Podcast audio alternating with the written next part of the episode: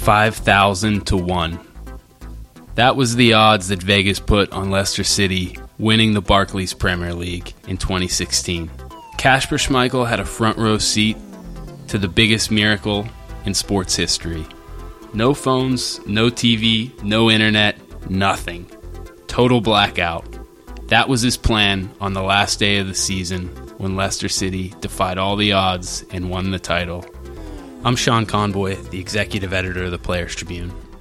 This is the story of Kasper Schmeichel.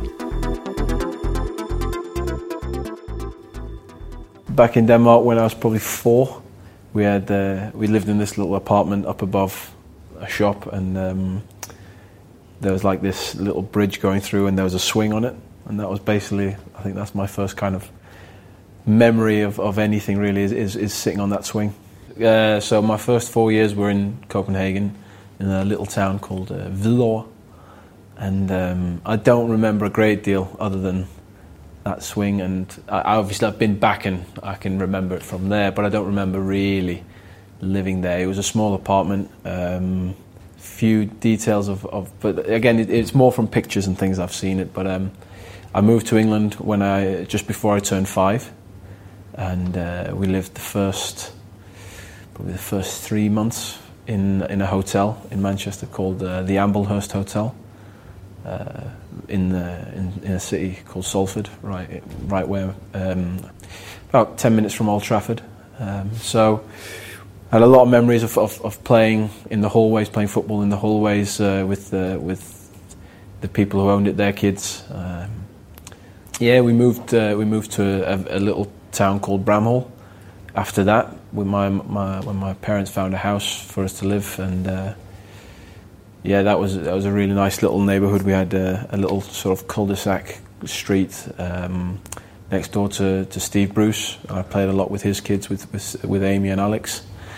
Um, we had a big forest. All the back gardens led, uh, around the cul-de-sac led into a forest. So I uh, spent a lot of time just playing playing in the forest. You know, it's not it wasn't like the, the, it is now. You know, no phones, no computer games, TVs, all that kind of stuff. So so we were basically outside all day, every day when we got home from school. Um, lived there till I was 11.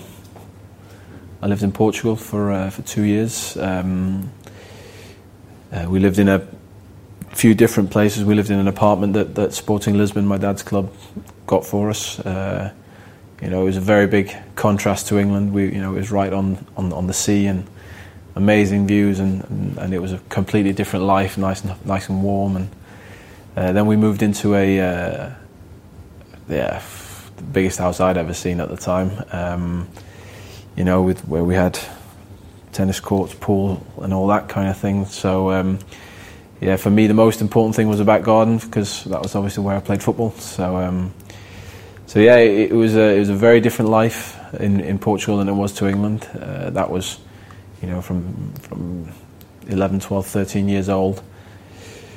You know, that was probably the more kind of vivid memories I've got of, of growing up uh, there, uh, there and thereafter. Um, yeah, it was like I say, very different culture to England, having been used to, you know, rubbish weather and cold all the time and, and a completely different type of school. And then this, you come down to Portugal and you've got palm trees in the school garden and you know it, it, a very much slower pace of life. Uh, and um, I didn't enjoy it at the time.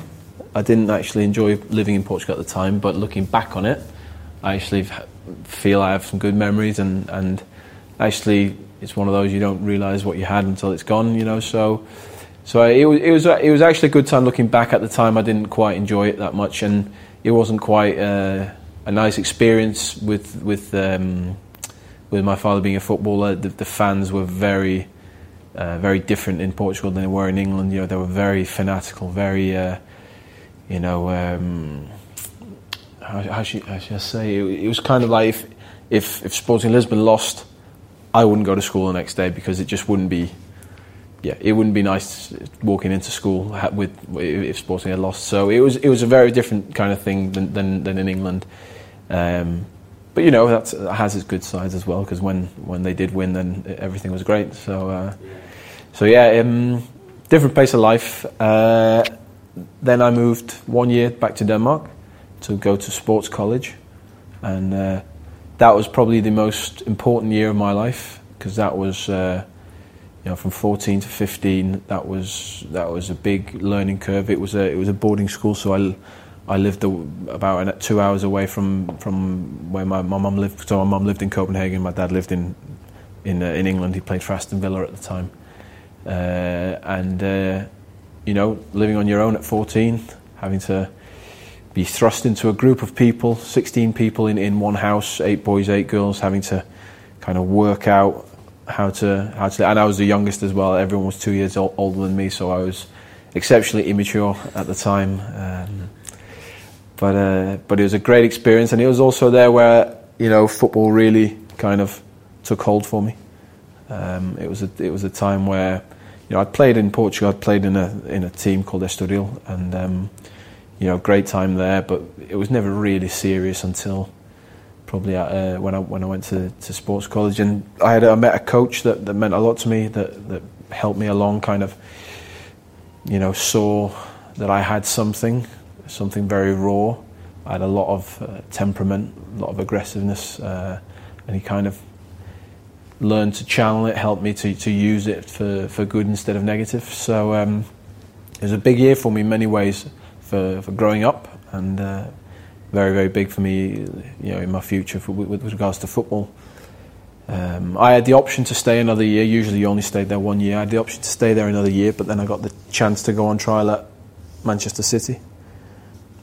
I, I briefly went on trial at Brøndby back in Denmark, and uh, the the chance to go to City came up, and I went over for uh, for a trial, and. Um, yeah, I went there for, for two weeks and uh, I signed a five year contract after that. And uh, yeah, the rest is kind of history.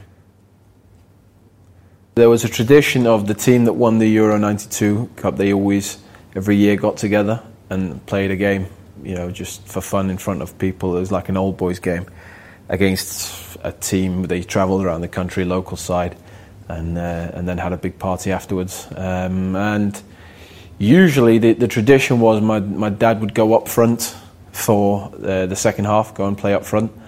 Um, and the backup keeper at the time, a guy called uh, Mogens Krogh, he was still active. He was away with his club, so they they had no one else to go in. And then uh, the, the manager suggested to my dad maybe what about what about your boy? Because we there was a lot. You know, all the players obviously had kids, and we were all kind of the same age, and you know, you know, we were 14, 15 years old. We all, we used to when.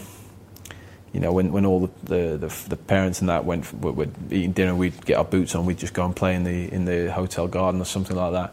So I had my boots with me. I didn't have gloves with me, so um, I borrowed a pair of my dad's gloves. But there's a few objections in in the dressing room that you know people thought it'd become a bit of a gimmick or something. But uh, but there, there, was really no other option. So I came on and uh, I did all right, did okay. And uh, the, the, the centre half, the captain in front of me was Lars Olsen, who was had just been appointed youth team coach of Brøndby, which is why I went to Brøndby.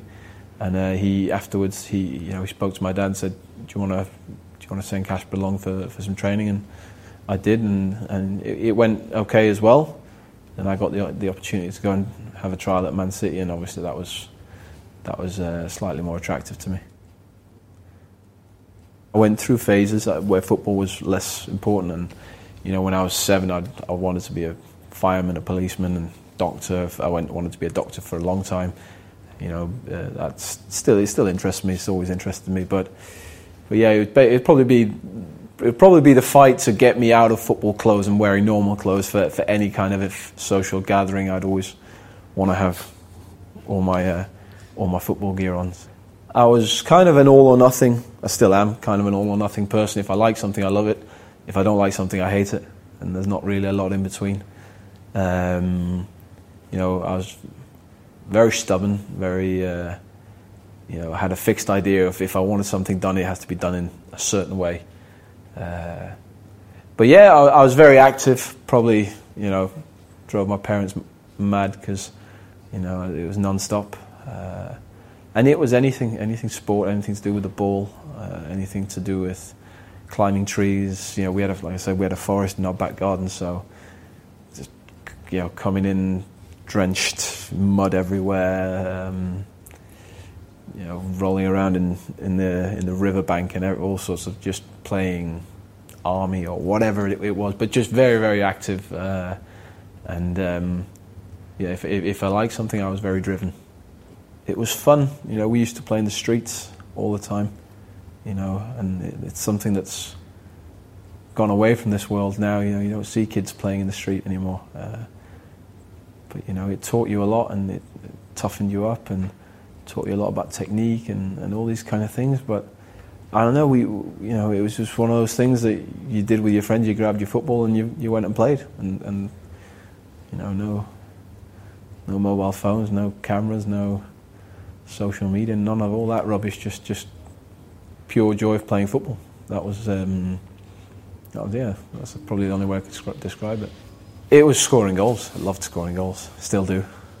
Um, but it came to a point where I had to decide, and I felt I could go furthest by being a goalkeeper. Um, I enjoy, enjoyed, enjoy, still enjoy um, playing outfield. You know, I was always striker or winger or something like that. Um, but and yeah, there's no better feeling than scoring a goal. Quite a defining moment for me. It comes when I'm I'm 15. Uh, we played a game. Um, so the way my, the sports college was then, it's changed now. It, there was only one pitch. There was a boys girl, uh, a boys team and a girls team, and we shared the pitch half and half. But it, in in Denmark, obviously the winters were pretty harsh, and we didn't have any heated pitches. So there was a little gravel pitch next to it, and which was probably about half the size of, of a normal pitch. So we had to share that, boys and girls as well. And at the time, um, at the time, I uh, our other goalkeeper was injured, so it was just me, and we were playing. We were, we were playing like a, an, an interval game, only 18, 16, 18 yards, so very very small game. Basically, shots, shots, shots all the time. One one v ones, two v twos, and uh, they they'd had to get the girls' team keeper into the other goal, and uh, we end, I ended up losing. We, we lost 22-21 or something like that, and uh, I remember that the coach kind of it was kind of making a joke, you know. It was, you know, thinking of it now, it's kind of sexist in a way, but but you know, he, he kind of like I can't believe. Looked at me. What, what you? I can't believe you've lost to a girl. What what what's going on? And then he said, one of the biggest talents in Danish football, and you've just lost to a girl. But that I'd never ever thought of myself in that in that way. I'd never th- the, like one of the biggest talents in Danish football. That those that phrase, obviously in Danish, but that phrase stuck with me all day you know, going back up to, to our house, having a shower, getting changed. Look, that phrase, like one of the biggest talents in Danish football. That was that was kind of like an awakening thing. Jesus, am I? And and, yeah, and that kind of made me think, well, can I make something of this? And that kind of jolted me into life and really made me feel right. Okay, well, I can do this, and gave me belief and it kind of gave me a, a target to, to reach, and, and that was that was quite a defining moment for me. And I remember it was a really tight game, but I don't actually remember details of the game. I just remember the aftermath. It, it was it was in a way a ridicule, but um, and kind of you know thinking back on it, I kind of feel sorry for, for, for the girl who was in goal. Thinking you know she'd actually come in and done a really good job, you know, and and, and won the game. But um, no, but it, it, was it was the moment after when uh, when when they you know they, they, were having a bit of fun and the manager said those words and that was that was a big big moment and the, the actual action of the game I can't really remember it was because we we used to play that kind of thing every day so they kind of blend into one a little bit. Being Danish, I think I have the the advantage of also living very long time well most of my life abroad. So I can all I can see Danes from a different perspective. I can also see it from the Danish perspective, but I think Danes are very, um, very pragmatic, very sort of level-headed in the sense that, you know, you know, I'm not, not. This is not necessarily me, but generally, you know, you don't get too worked up about things. You don't get too down about things. Very, uh, very practical things. Got to be practical. Things have got to be be done in a. You know, there's no point in overcomplicating things. And I don't know. I think we're we're quite quite a, a happy nation. You know, we we we are a very small nation, but things work pretty well, and we we haven't got a lot of complaints about about life back in Denmark. I think we're very aware of there are countries that have much bigger problems than ourselves, so we're actually quite thankful that, that we managed to reasonably keep things uh, ticking along nicely. But being Danish is, uh, you know, I, I, can see it from from English points of view, and I can see it from Danish points of view. I have I have kind of both in the in my head. Um, but it's a good question. I can't really say what exactly. Having lived nearly all my life in, in England and, and abroad, Denmark has always felt like home. Every time I go back, it feels like home. I speak Danish. I think Danish. I, you know, my family we've always spoken Danish. We've lived in a Danish way, and you know, I'm, you know, I'm married to a Danish woman. I've got Danish kids who speak Danish, and you know, so Denmark is and always will be home. Um, all my family live there, uh, and yeah, it, it is home. And when I go back, I like being there. I enjoy being there. You know, it's a very different mentality than than living over here. And there's there are things in Denmark that I've, you know I find ridiculous, and there are things over here I find ridiculous. You know, so I have the, the great advantage when I when I start finding them ridiculous, I go back here, and then when I find that, I, I go back there, so I can kind of, you know, I find I think it's a really good thing. So I used to go with my dad to training a lot, and I used to, you know, I used to sit and watch all these, you know, Eric Cantona, David Beckham, Paul Scholes, Mark Hughes, Andrei Kanchelskis, Ryan Giggs, all these players training every single day used to see them and used to stand at the side of the goal when my dad was, was playing, and I used to save the shots going wide. And when he went in, every now and then I'd go in the goal, and you know, David Beckham would whip balls into the top corner. Or, you know, I tried it once before with the Denmark team when I was 13 or 14, where my dad had, had got injured, and you know, the manager said, "Go on, have a go."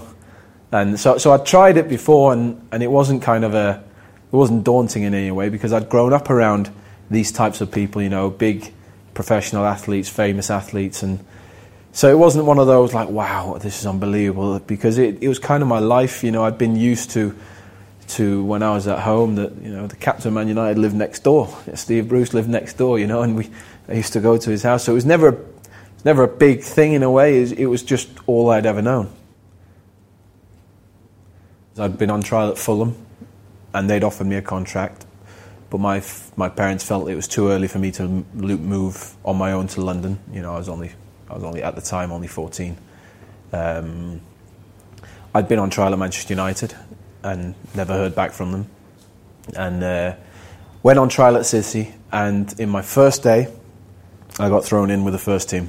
You know, 15 years old, and. Uh, you know, I, I, remember I got thrown into a like a game, seven aside, eight aside game, and I remember Eyal Berkovic stopping the game, saying, "What the fuck is going on here? Who the who the fuck's that?"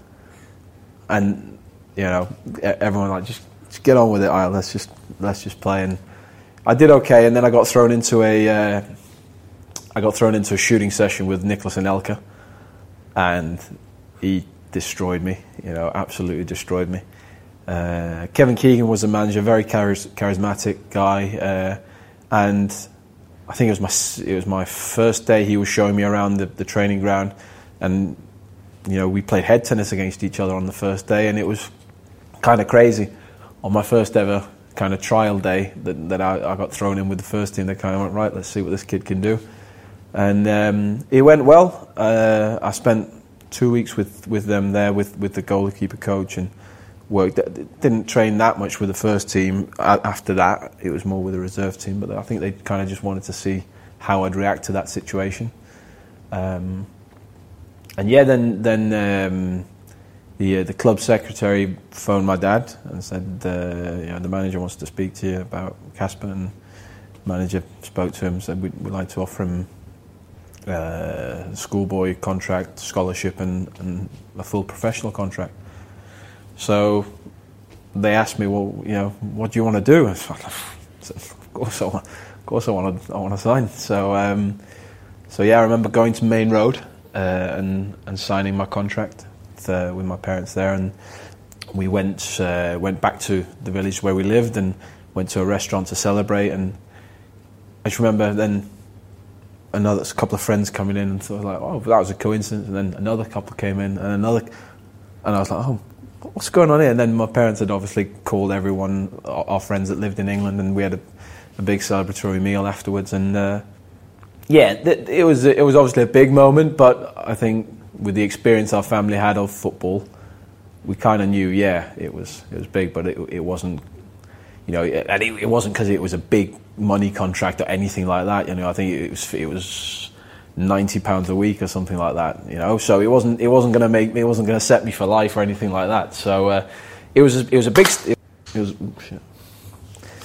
yeah it was it was a big step. It was a big step for me, and it was a big step for where I wanted to go. But you know, there was a lot bigger hurdles to come. What people see, they see the product on on a Saturday, and then they see in the news, on the, in the newspapers, on the TV, on their phones. They see all the glitz and glamour of it. They don't see what actually goes in the process. You know, it's the tip of the iceberg they see. So you, you, you, mentioned Beckham. Take, let's take him as an example. How many hours he spent after training practicing free kicks, free kicks, free kicks, crosses, crosses, crosses, all these kind of things. Scholes, how much he was finishing, always finishing. Gary Neville, long throws, practicing long throws, the right area. These kind of things, spending hours and hours and hours. I used to spend, I used to spend maybe six, seven hours a day training. You know, I'd, I'd, I'd only have to train maybe two, uh, but I, I just, I wanted to improve. I wanted to, I had a goal. I had somewhere to, to go. I was driven and I knew that I had a lot of work to do and it, it, it's, it's muscle memory. It's, um, repetition, repetition, repetition. It's boring. It's really boring sometimes, but it's it's having that repetition. So when it happens in a situation where it means something, then it just comes completely natural. It's, it, it's just instinctive what you do. Then there's how you live away from football. What what football does, or what probably what any professional sport does. Uh, particularly now, it wasn't as bad when I was younger, but particularly now, it robs you of your youth you don't have it. You, you don't. You don't have the uh, the kind of experiences that that, um, that like sculpt you as a person. So you, you lose out on a lot of what you'd call regular stuff. You know, going away to, to school, going away to college, going to you know university, living on your own. You know, having to manage a very tight budget and you know living off nothing and you know, all these kind of things you don't experience you get into a system so early where everything's so serious. It's about winning. It's about being the best every single day. Being you're obsessed about being the best. Every training, you want to be the best all the time. You know, I, I still go into every training completely obsessed about being the best in training every single day, and having that drive. But that has a cost. That has a cost on your private life, on your development as a human. You know, you, you don't, you have your friends and all that, but you can't go with them when, you know, when they're, when they're going to, to parties or they're going out on a Friday night, you know, you, you've got to stay in, you've got to be professional, you've got to perform on a Saturday, and you can't just, you know, there's so many things you can't do, and there's so many things that, that, that you have to give up to get to where you want to go. And ultimately, it's a balancing act. It, it's, is it worth it? you know. And for me, yeah, I, I, I thought it was worth it. I have friends who I still uh, am very good friends with who I had more talent than me, but it wasn't worth it for them. You know, they, they, they would rather have the life experience, you know. So, so for me, it's one of those things that it's dangerous at the moment because it gets too serious too early. And like I said, signing that first contract means nothing. It's just it's a stepping stone and the amount of people that move on to the next level is, I think, the percentage is very, very small. So you give up so much of your youth, and all of a sudden, you're out of football, you're out of whatever you're doing. You know, you could get injured or something like that. You know, and you've got nothing to fall back on. So it's really, really important to have a, you know, a perspective about these things, and for people to understand what goes on behind the scenes to get to what they see on, on a Saturday. You know, there's a long, long way. You know, there, there's many, many, many, many years of of, uh, of dedication and heartache and injuries and rehab and all these things to get to that point. I had a goal and I was determined to make it, whatever the cost. Um, and be, becoming old, getting older, becoming a parent, changes your perspective. So a loss all of a sudden isn't.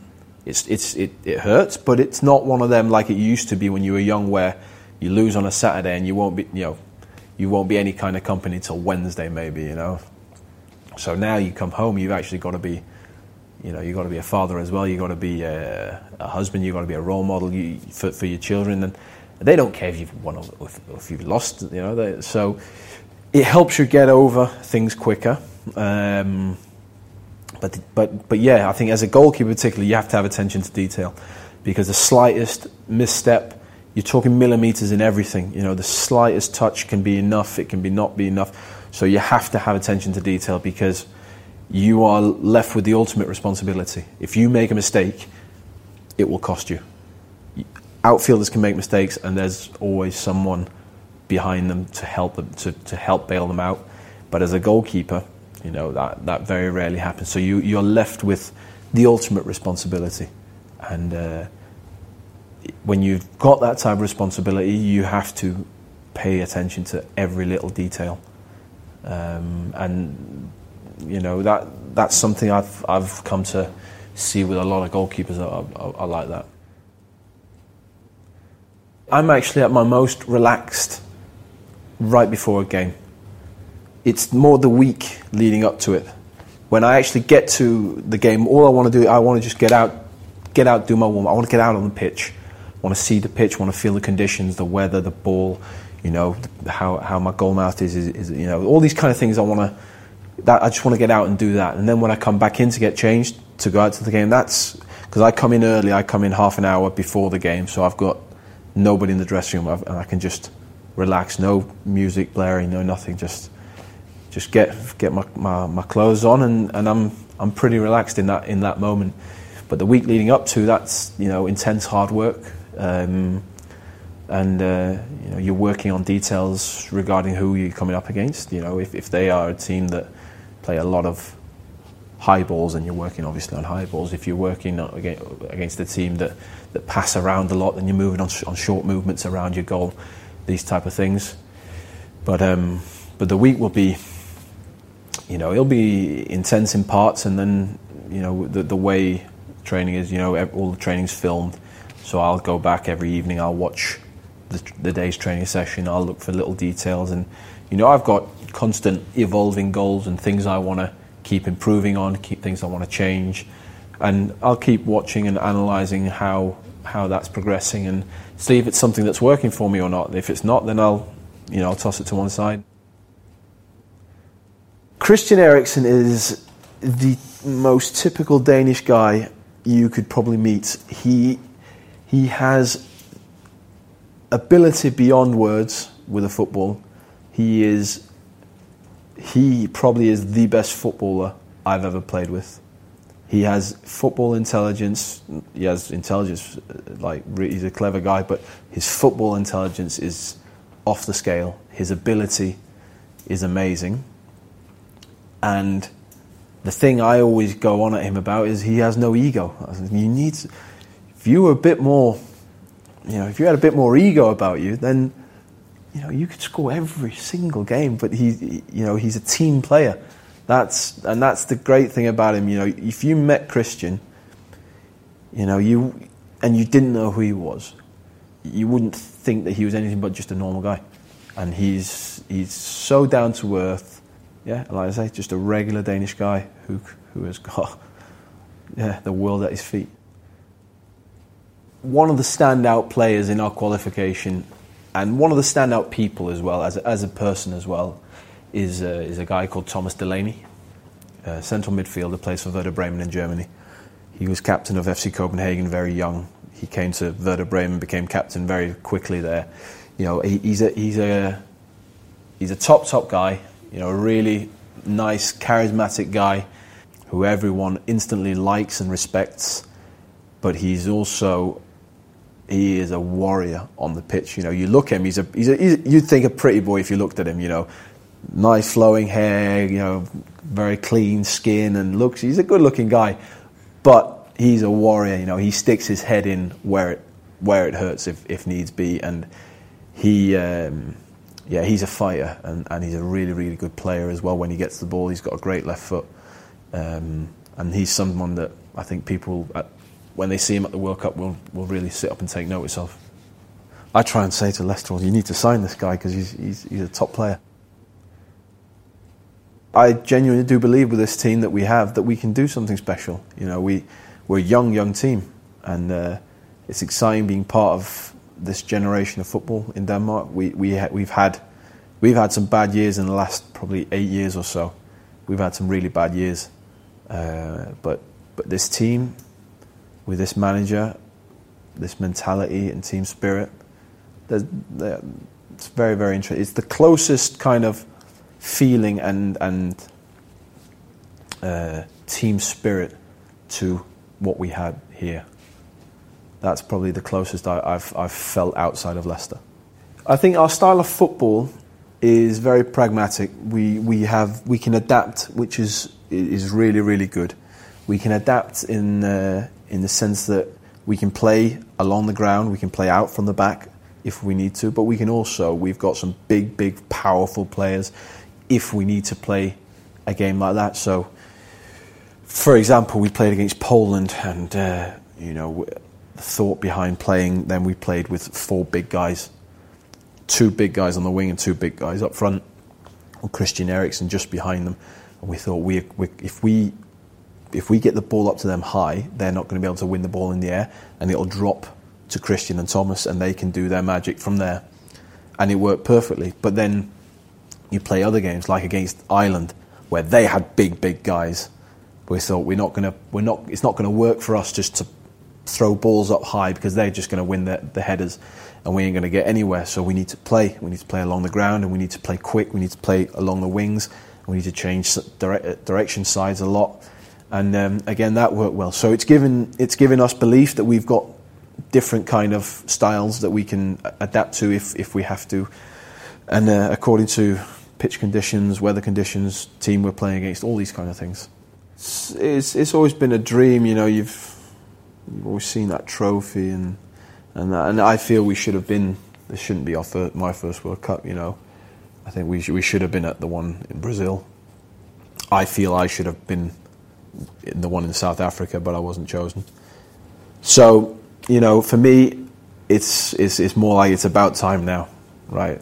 So now I've yeah, again like getting to the Premier League. I've I've been patient. I've worked hard, and, and now is a, is the time to uh, to go and, and, and perform at the biggest stage of all. Uh, and yeah, I can't wait. I experienced the Euro 2012 as a backup keeper, and it was a great experience and a terrible experience in the sense that it was horrible not to play, but it was great to see and be part of. And um, you know, I can't wait now.